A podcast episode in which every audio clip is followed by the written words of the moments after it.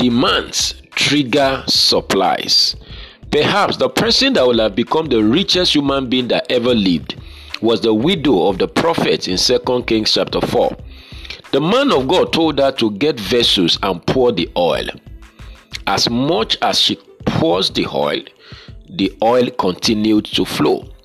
But when she stopped pouring, the supply of oil stopped.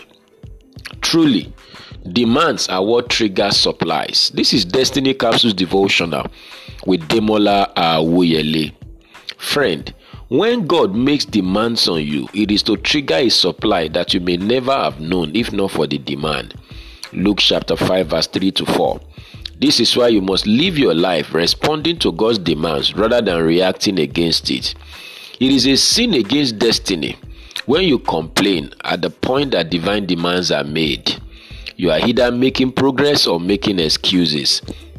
Be careful when no demand is made on your life. You may be expiring without knowing. Hosea chapter 4, verse 17. Most of the capacities that you have will not be realized until you respond to divine demands. You must be a go to person as far as divine assignment is concerned. Acts chapter 9, verse 10 to 12.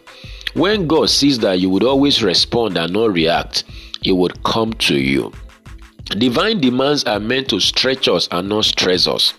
When you are stretched, you fill up the capacity that already exists within you. But when you are stressed, you are pushed beyond your limit or capacity.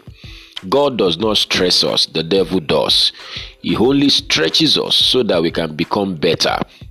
We become better by allowing God access in our lives. You need to make a demand on the power of God this season. Mark chapter 5, verse 15 to 30.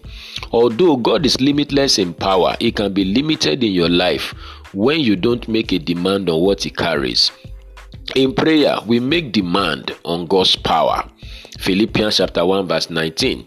In giving, we make a demand on the supply of His provisions. 2 Kings 9, 8 to 10. When God asks for what He gives you, it means He has more to give you. Genesis 22, 1 to 3. This is a stewardship test. Don't claim that all that you have and have are God's when you find it difficult to release it when it demands for it. The God who made the heaven and earth cannot be so stranded that he will not he will need what you have. Psalm 50 verse 10 to 12. Rather than seeing God as the one who takes or demands, see him as one who continues to give until our lives are abundantly supplied. I pray for you today that you will get a fresh perspective about divine demands and may you respond and not react as you enjoy an avalanche of His supplies. This is a blessed day for you. Go and win with Jesus. You will succeed. And bye for now.